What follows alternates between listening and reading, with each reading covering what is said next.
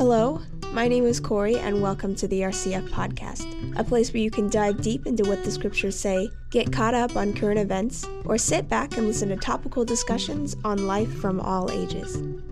Thanks so much for tuning in. Now I'm going to turn it over to RCF's Pastor James.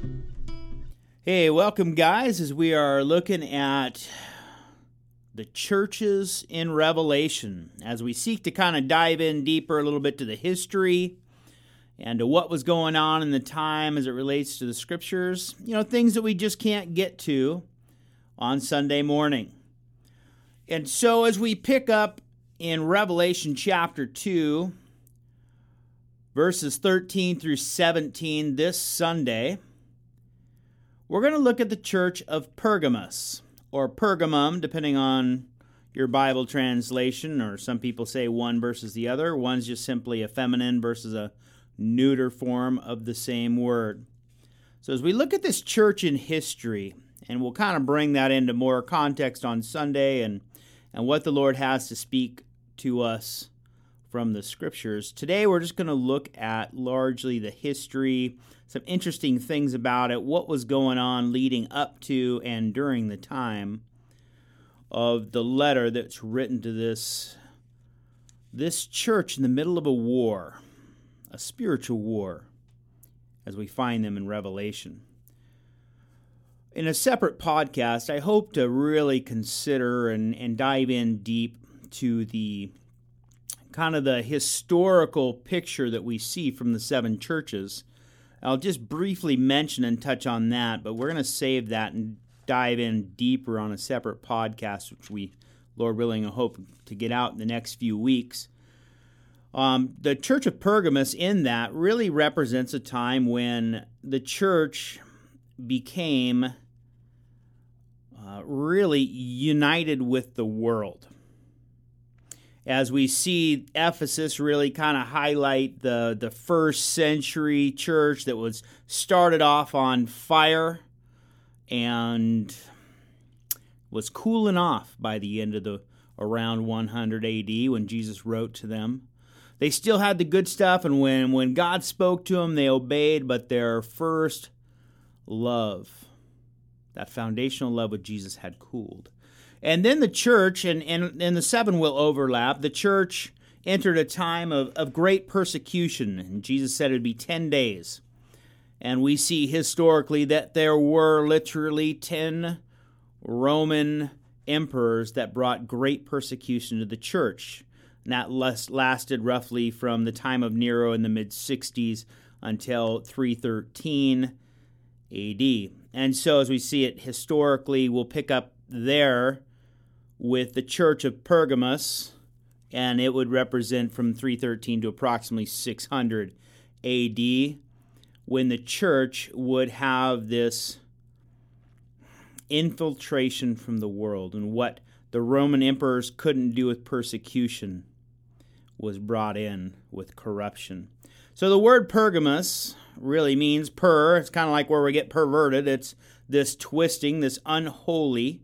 And then gamos is union or marriage. So this this unholy union, if you will, is the name of this city.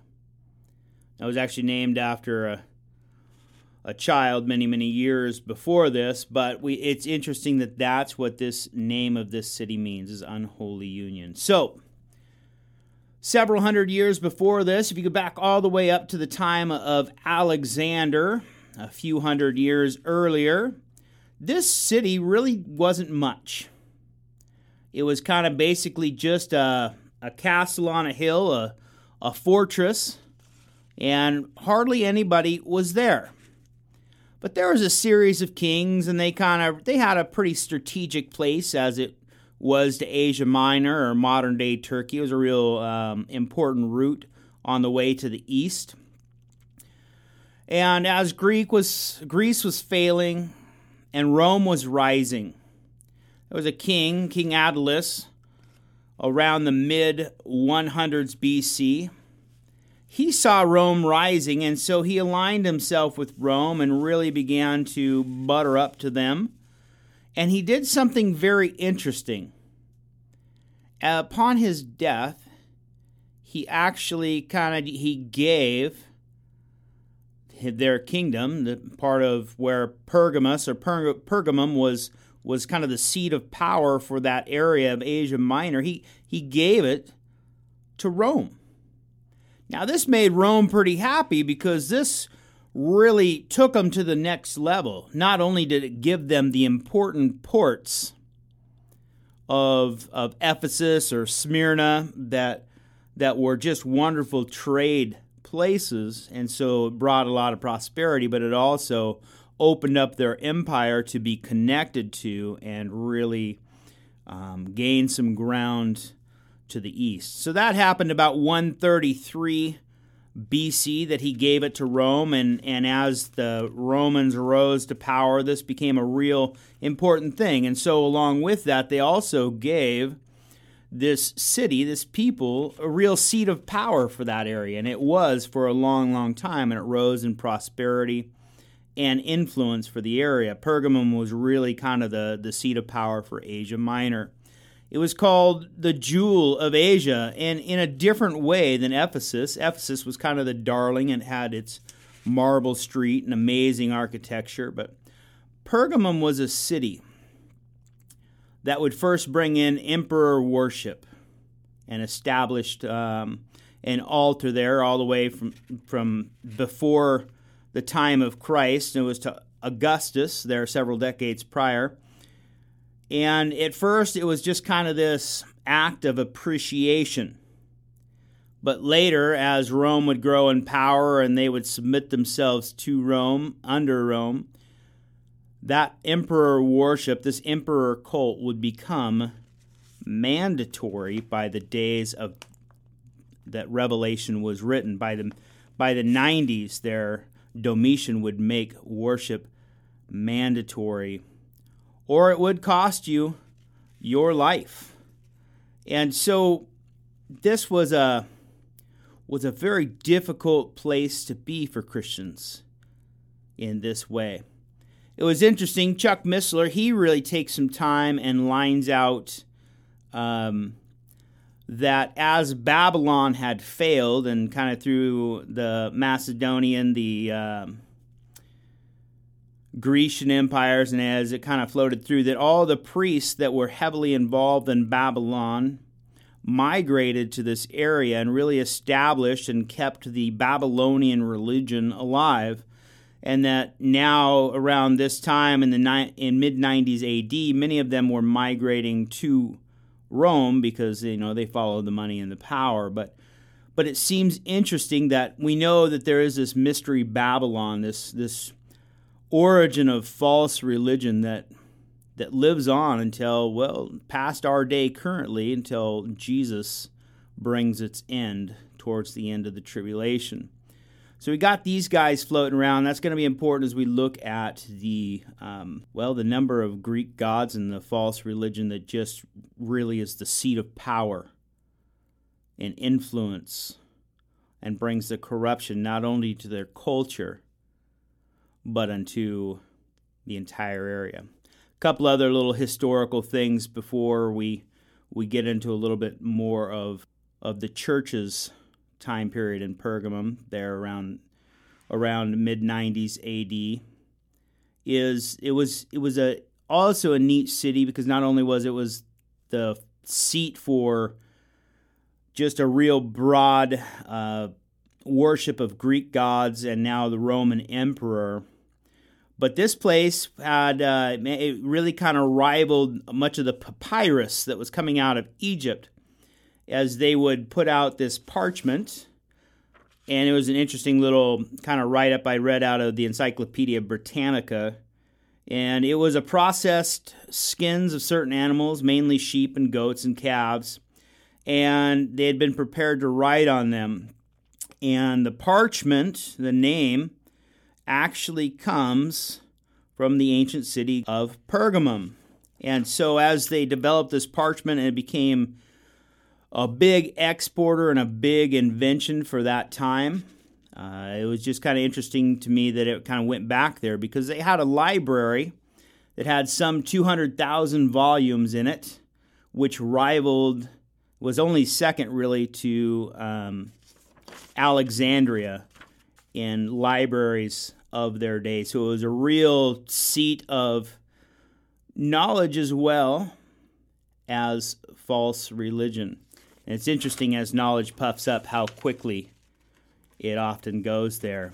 The culture of the day, one interesting historical citing that many look at is a Roman statesman named Cicero. And he just spoke of that day and he said, Man, it's just it's just the way it is that that men just have multiple women and and that's the way history has always been and never seen a good reason not to just indulge in whatever we do. And we live in such a free society that you should just go for it. Of course that's a paraphrase. You can look that up for yourself but it's it's quite an interesting historical noting of the culture was just absolutely corrupt between the massive amount of temple, both male and female prostitutes, to just the openness of all sorts of immorality. So, as you would enter Pergamum, Pergamus, there was several main deities, Greek gods, worshipped there. Zeus was one of them, and uh, the temple, the altar that was raised to Zeus was massive. Some estimate that it was about 125 feet by 125 feet by 50 feet tall. You can see some of its remains and get the idea of it. I believe now they have it in the museum in Berlin. And this very well may be what Jesus was referring to as the seat of Satan in this section of Scripture.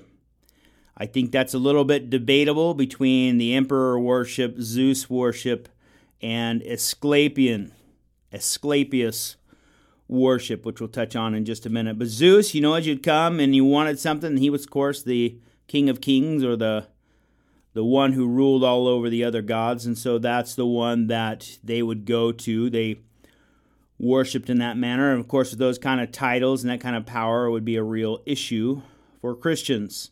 Not to mention that, as I said before, Domitian was demanding emperor worship that you would have to burn incense to, to the emperor and declare him to be Lord, which only Jesus Christ is Lord. And so that posed a real problem, and it could cost you your life or, at the very least, your livelihood, as the church in Smyrna had been experiencing.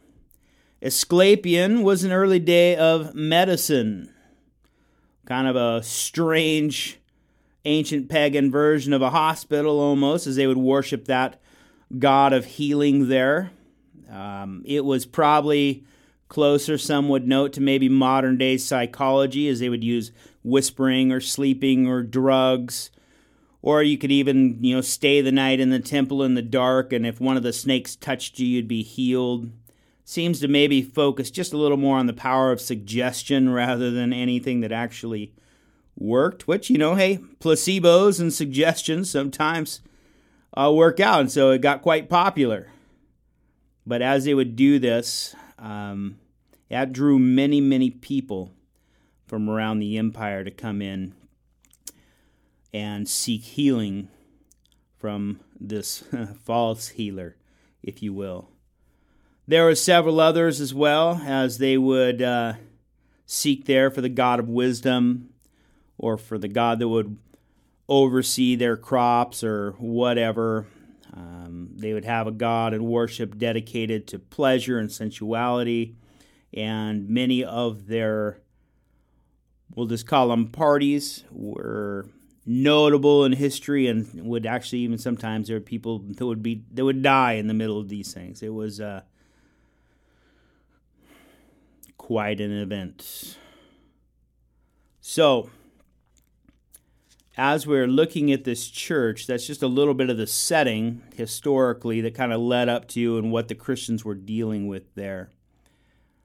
Just a hotbed for pagan worship. In fact, Jesus would say, you know, that's where Satan's throne is, where it seems that it was a real spiritual stronghold Now, whether that meant that Satan physically dwelled, dwelt there or that kind of a territory that he was at, or if it's a reference to um, something that we should kind of draw out from that, I don't really know because we know that Satan is a being that can only be in one place at one time. We find in Daniel that there are angels and there are spiritual beings that are territorial, or perhaps it's just where